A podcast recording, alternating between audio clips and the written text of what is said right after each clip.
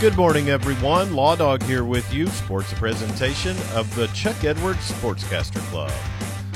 New Burns Flat Dill City football head coach Brian Archer talks about his first head coaching job and his team's Summer Pride workouts. That's been something that I've been wanting to do for a while. I was just kind of waiting for the right time and right opportunity. No, I'm I'm amped up. You know, I, I love practicing with these guys. Uh, the Summer Pride workouts that we've been doing have been good. Um, I'm just excited to get going. Archer says the junior high teams are vital to the high school program's success. I always tell these kids every year in their seventh and eighth grade team picture, I said, you want to be successful in high school, keep as many faces in this picture as you can whenever you graduate. You really got to pay attention to those young kids because that's how you build your program. That's how you get kids interested. And once you start having some consistency, you know, and kids see you have success, you know, they want to be a part of it. And but that's where it starts with those young guys. Coach Archer comes to Western Oklahoma from Cashion, where he was an assistant during their successful run over the past few years.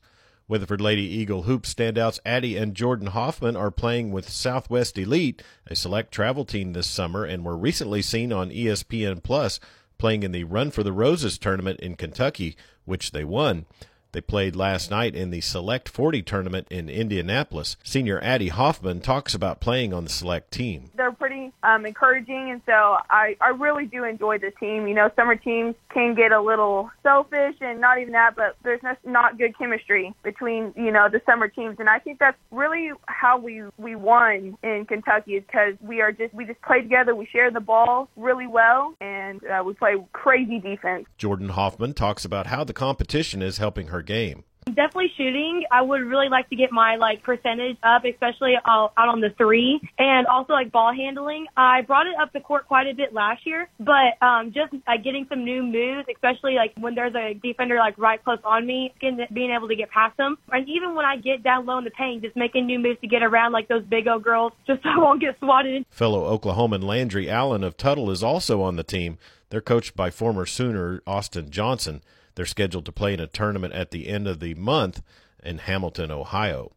A Sooner baseballer receives All American recognition, and Mike Gundy's on a preseason watch list. For more on that, here's Dave Lanning. OU baseball redshirt freshman, pitcher, and infielder Cade Horton been named a freshman All-American by Baseball America and D1 Baseball. Horton was a first-team pitcher selection by Baseball America and a first-team utility player selection by D1 Baseball. A Norman product, Horton went 5 and 2 with a 4.86 ERA in 14 pitching appearances and 11 starts on the mound. OSU football coach Mike Gundy, one of 20 coaches included on the preseason watch list for this coming season's Dodd Trophy. That was announced by the Bobby Dodd Coach of the Year Foundation and the Peach Bowl. Gundy has won both the Paul Bear Bryant College Coach of the Year and Grant Teaff Coach of the Year award previously.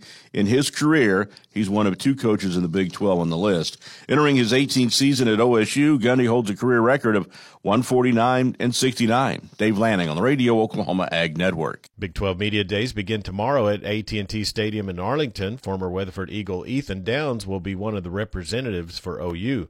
Texas Rangers lost to the Oakland A's last night 14 to 7 in 12 innings. The Rangers gave up 8 runs in the top of the 12th after tying the game with 2 runs in the bottom of the ninth. They'll play the rubber match of that series this evening at 7:05.